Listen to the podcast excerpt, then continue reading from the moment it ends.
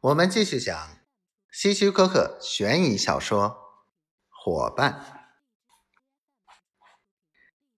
等着吧，这个地区的房子卖完了，我们就不用加班了。卡尔苦笑着说。你这个傻瓜，杰克不客气地说，他们卖完了这一批，还会有另一批，什么时候能卖光？对了，我听说韦氏企业正在洽谈订购新月峡谷的地皮，看来最大的建筑群也将在这个地区产生。小兄弟，你放心吧，那块地皮永远也到不了韦氏企业手中，卡尔自信地说。他们将杯中的咖啡喝完，就分手回到了各自的办公室。星期一早晨，当杰克处理完手头一份文件，从办公桌上抬起头时，发现卡尔正脸色苍白地站在他身后。你？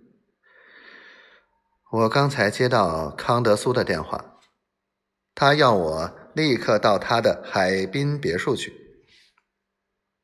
他要见你？别开玩笑了。你又没做错什么。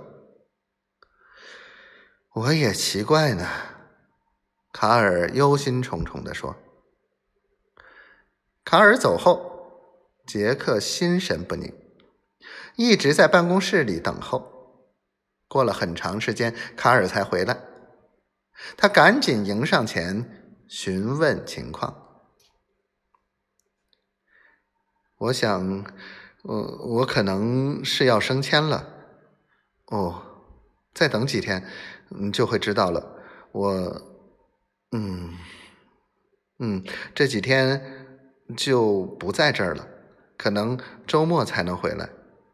杰克，你就自己处理这里所有的事情吧。卡尔吞吞吐吐地说，然后就慢慢转身走开了。看着卡尔离去的背影，杰克心里想，升迁是好事啊，他应该高兴才对呀，怎么这副样子？再说了，他的升迁对我也有好处，我就可以替补他的位置了。